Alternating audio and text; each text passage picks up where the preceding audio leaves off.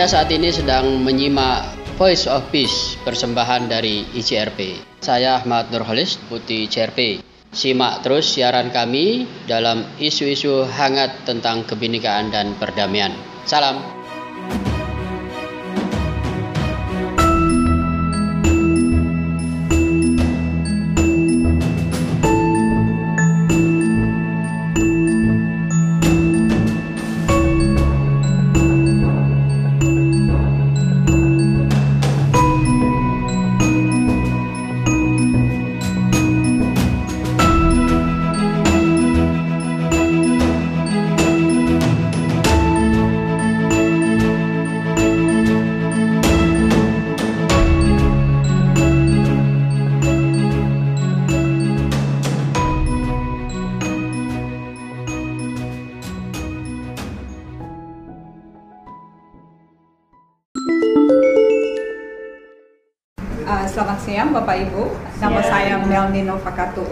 Sebenarnya saya mau mengaku dosa begitu ya. saya tidak compatible uh, membicarakan tentang uh, uh, walaupun saya dari suku Minahasa tentang perempuan Minahasa atau nilai-nilai budaya kami. Ya karena sebenarnya uh, beberapa tahun terakhir ini saya lebih fokus pada organisasi NGO-NGO kebencanaan dan lingkungan hidup. Maka kalau berbicara antara perempuan dan bencana, maka saya lebih uh, lebih confidence. Tapi kalau perempuan uh, untuk di suku Minahasa, saya agak grogi gitu ya, karena saya tidak punya data-data empiris yang uh, valid untuk diberikan sebenarnya pada hari ini. Tapi kemarin-kemarin saya mencoba untuk membuka sedikit buku ya tanah kelahiran saya. Well, well, well. Um, saya melayani di gereja GKI Gading Indah di Kelapa Gading, uh, English Worship Service. Lalu saya terlibat dengan lembaga kebencanaan. Kemarin kami baru masuk di Palu untuk mitigasi bencana karena uh, pasca uh, tsunami likuifaksi dan gempa bumi kami masuk um, di daerah Pasigala, Palu Sigi Donggala. Maka uh, respon ini uh, untuk delapan hari hari uh, ini ya, Hari Perempuan ya. Uh, menarik sekali karena kemarin kita baru uh, gempar dengan RUU ketahanan keluarga begitu ya. Saya berpikir teman-teman bencana itu NGO bencana pada ketawa. Mengapa? Karena RUU ini itu salah kaprah dan sesat pikir. Uh, boleh dibilang begitu karena yang uh, merancang undang-undang ini tampaknya tidak pernah mengalami bencana.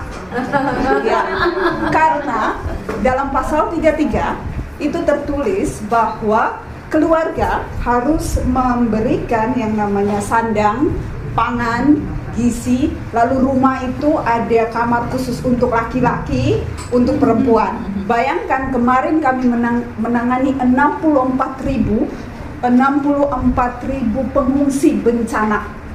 Apakah 64 ribu itu kemudian nanti dikriminalisasikan karena kalau tidak mengikuti undang-undang itu maka ada sanksi, ada sanksi hukum. Nah kalau di daerah bencana kami aja organisasi-organisasi bencana yang turun di sana itu ada ratusan ya.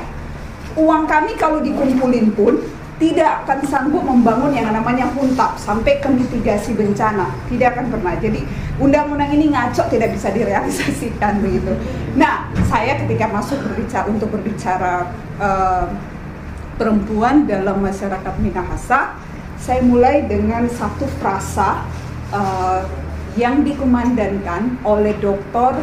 JSSJ Ratulangi hmm. atau Sam Ratulangi.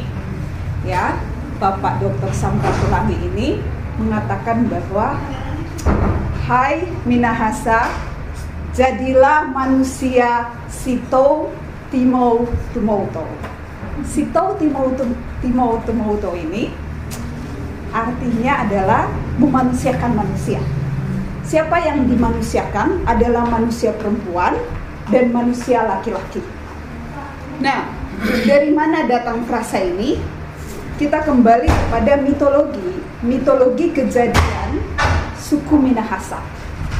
Menurut mitologi kejadian kami, ini sangat berbeda dengan mitologi kejadian dalam agama-agama monoteisme seperti Islam, Kristen, uh, lalu Judaisme, gitu ya, yang mengatakan bahwa manusia itu uh, diciptakan oleh Allah, uh, Allah membentuk uh, sebuah forma laki-laki, lalu kemudian yang bernama Adam, lalu ketika Adam melihat di sekelilingnya tidak ada yang dia hasrati, gitu ya, karena uh, semua binatang-binatang dia tidak menghasrati binatang, Lalu dia membuat sebuah forma atau persona yang bernama Hawa, lalu dihembuskan yang namanya ruak atau roh uh, atau nefes.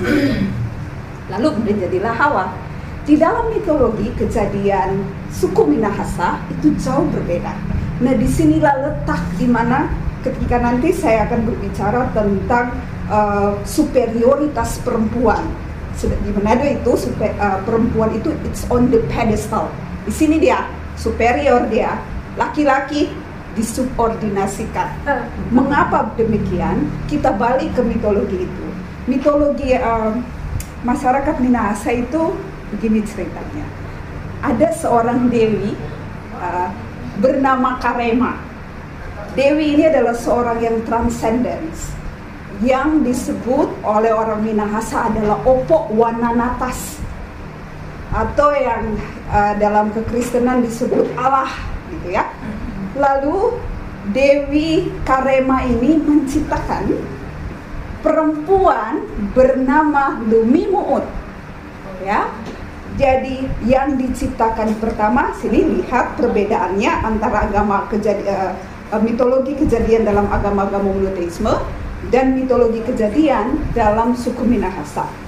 Perempuan diciptakan terlebih dahulu dari perempuan ini lahirlah yang namanya Towar, manusia laki-laki.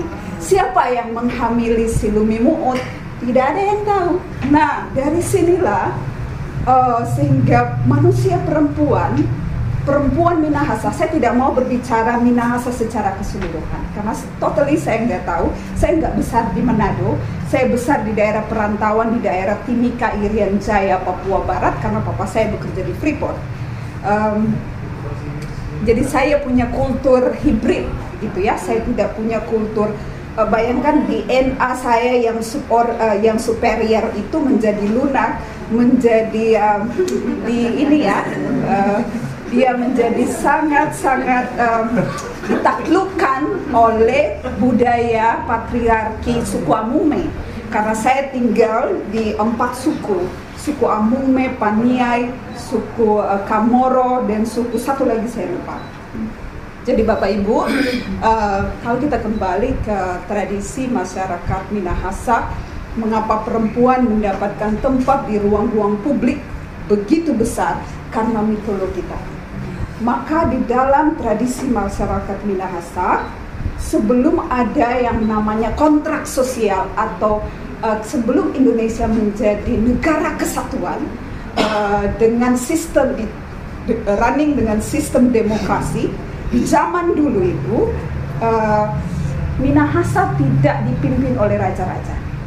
Minahasa daerah Minahasa itu biasanya bentuknya klan dipimpin oleh kepala suku, lalu ada tonaas atau walak. Tonaas ini orang yang berpengaruh, punya secara ekonomi kuat dan berkarisma. Ya bisa perempuan, bisa laki-laki. Lalu ada yang namanya kepala adat. Jadi ada tiga pemuka terbesar dalam struktur masyarakat kita.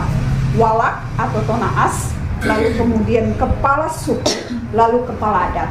Dua ini yang walas atau tonaas dan kepala suku itu mendengar si kepala adat. Mengapa? Karena kepala adat yang menghubungkan antara yang transcendence, yang Allah itu, yang tidak terjangkau itu, dengan manusia dan alam.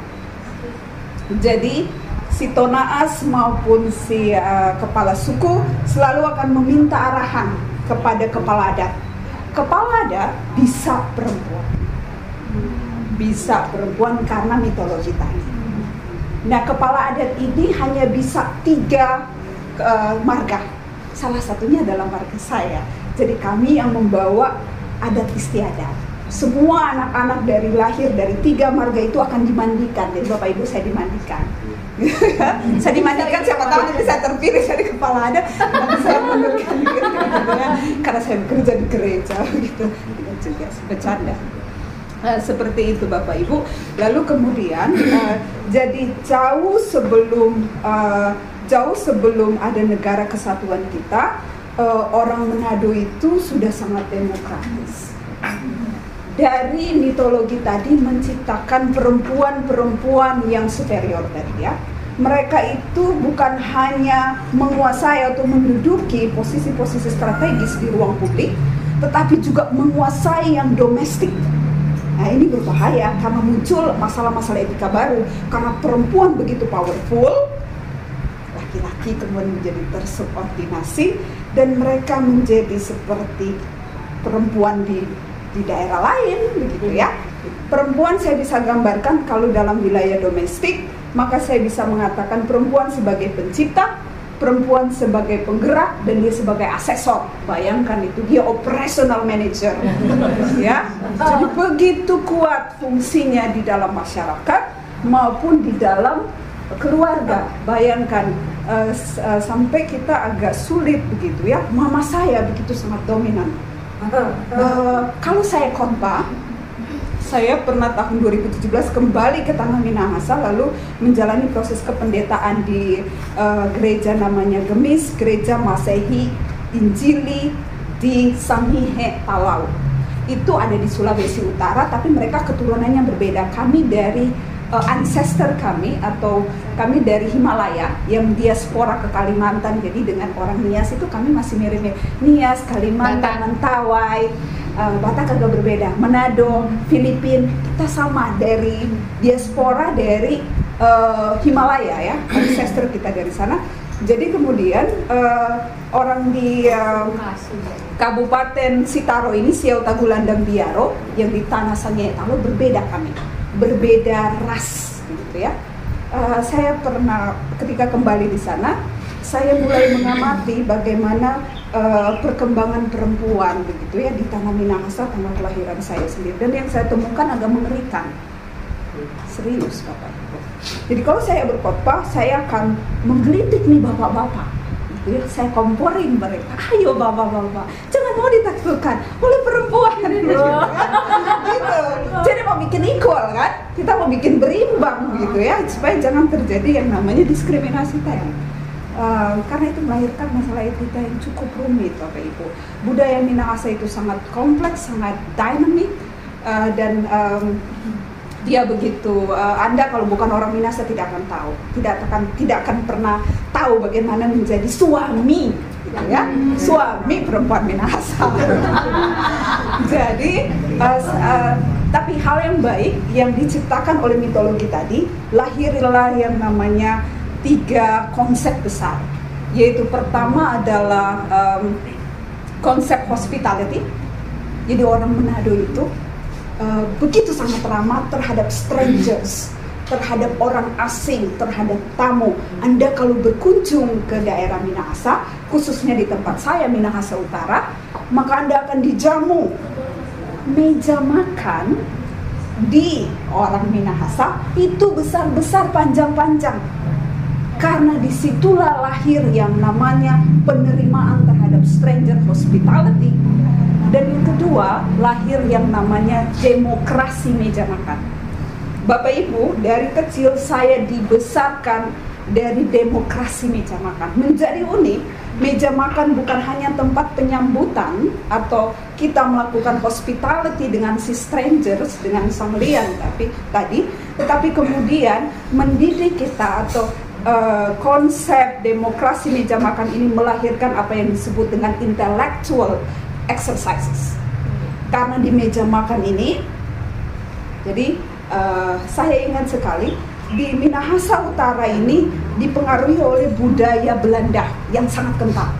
Sangat kental karena Minahasa Utara, Minut, Kabupaten Minahasa Utara itu kaya dengan rempah-rempah seperti kelapa, uh, pala dan cengkeh. Jadi dia begitu subur tanah ini uh, sehingga kemudian orang-orang di sana sangat sejahtera. Uh, jadi meja makannya besar-besar, ya. Uh, kalau misalnya kita makan itu tidak semua ada appetizer, ada sup, ada di, ada main course, ada dessert. Bayangkan meja makan 3 meter begitu, uh, hanya ikan goreng dan nasi, it's not funny, right? Jadi semuanya semua di dalam lemari es dimasak dan ya siapa yang masak laki-laki Bayangkan itu, jadi Anda tidak akan jalan menikah dengan orang. Kecuali seperti saya yang sudah hibrid. Uh, Oke, okay. no, itu lucu saya, saya hanya melucu. Banyak perempuan-perempuan Manado yang baik-baik kok. Uh, lalu jadi lahir demokrasi demokrasi meja makan. Demokrasi meja makan ini uh, sangat menarik karena kita punya jam makan. Orang Belanda kita didikan orang Belanda itu oma opa kami itu dididik oleh orang Belanda punya jam makan. Oma saya akan bangunkan kami jam 4, kami akan makan pagi jam 5. Pulang sekolah saya jam 12 atau jam 1, maka oma saya akan menunggu kami lalu kami akan makan siang. Makan malam itu jam 6 sampai jam 7 ya. Dan perbincangan demokra eh, perbincangan politik di, di dalam keluarga orang Manado itu begitu sangat equal anak-anak dengan orang tua itu tidak ada bedanya dari kecil di meja makan itu demokrasi meja makan telah menciptakan yang tadi intellectual exercises uh, di mana anak-anak semua didudukkan di meja bersama orang tua dan paman-paman dan kita akan membicarakan apa yang akan kita lakukan uh, planning apa yang dilakukan bagaimana eksekusinya gitu ya. Ada yang tidak setuju silakan. Satu kali papa saya bilang begini, well saya hanya punya uang untuk membelikan satu jam tangan. Lalu kami bingung, anaknya dua, kakak saya laki, beda kami cuma dua tahun. Kakak saya bilang, wah kenapa? Pasti si Nova lagi nih dapat. Oh tidak, kata mama saya, uh, kalian harus buat kesepakatan bagaimana mendapatkan jam tangan tersebut. Lalu papa saya bilang begini-begini aja, tentukan saja uh, nilainya yang paling tinggi berapa. Oh kakak saya langsung menolak, oh tidak, dia pasti yang dapat karena nilainya sudah bagus, begitu ya. Lalu kakak saya dia mengajukan sebuah uh, konsep, lalu dia bilang begini saja, Papa ngajarin kita bagaimana melihat uh, bagaimana membaca jam. Karena dia waktu itu kami saya berumur 7 tahun dia 9 tahun dia belum bisa lihat jam. Dia perkembangannya agak lambat gitu. Papa ngajarin kita lihat jam lalu Papa kasih kita soal dan siapa yang mengerjakannya terlebih dahulu dan benar semua maka dialah yang mendapat jam tangan. Nah itu demokrasi seperti itu. Lalu uh, diputus oke okay, baik Nah, walaupun akhirnya saya dapat gitu kan. Nah, begitu hal-hal uh, uh, semua segala sesuatu diperbincangkan. Anak selalu dekat, didengarkan. Dari kecil kami terbiasa diajarkan begini Bapak Ibu. Mama saya paling benci kalau dia bertanya, "Kamu kok bolos?" Terus saya diam. Tidak boleh. Kalau ditanya, "Kenapa kamu katanya bolos?" Saya harus memberikan argumentasi. Mau saya berbohong, mau saya muter-muter, tidak masalah, kita harus berargumentasi. Dari kecil saya terbiasa menaikkan intonasi saya kepada orang tua. Dan bagi masyarakat di budaya Minahasa, it's okay. Kita harus demikian. Maka kalau saudara berkunjung di rumah orang Minahasa, dengar anak-anak teriak-teriakin orang tua itu biasa. Kami mengambil kesepakatan berdasarkan itu, berdasarkan itu. Mungkin daerah Jawa akan berpikir bahwa kamu ini kok ya terlaluan ya di bida, di, uh, di masyarakat Minahasa tidak sama sekali itu itu. Dan yang terakhir uh, adalah uh, endurance.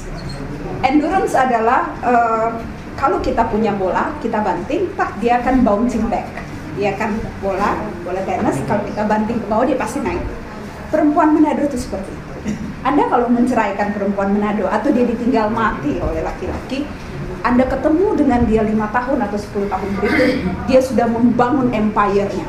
Dia menjadi perempuan yang berbeda. Endurance-nya begitu tinggi. Perempuan Minahasa itu begitu kuat. Maka, Bapak Ibu kalau ke daerah Minahasa, laki-lakinya itu selalu mirip. Perempuannya yang selalu berdiri membela hak-haknya untuk selalu ber... Padahal hak-haknya sudah terjamin. Dia masih membela bersuara tentang hak-haknya. Dan saya mau katakan bahwa kekerasan di kekerasan domestik ya, eh, KDRT banyak dilakukan justru perempuan Saya pernah lihat mama saya lempar tombak ke arah bapak saya, tapi tombaknya itu sudah hilang, yang ujung itu sudah tidak ada. Tapi ini kan dia untuk masuk ke tombak itu harus diluncingin, ya. Saya pernah lihat, ya, mama saya itu diambil tombak langsung dilempar begitu saja agak agak mengerikan itu menimbulkan masalah. Ketika perempuan diberikan kebebasan the, dia menjadi sangat uh, powerful dia tidak dia tidak segan-segan untuk memakai kekuasaannya itu sampai ke hal-hal seperti itu bapak ibu. Maka hal itu saja yang bisa saya terima kasih. Wow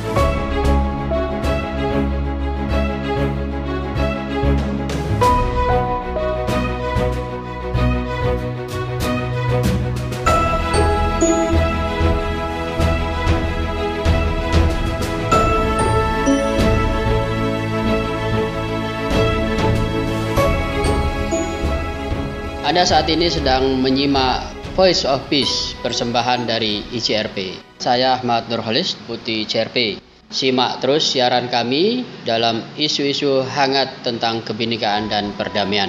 Salam.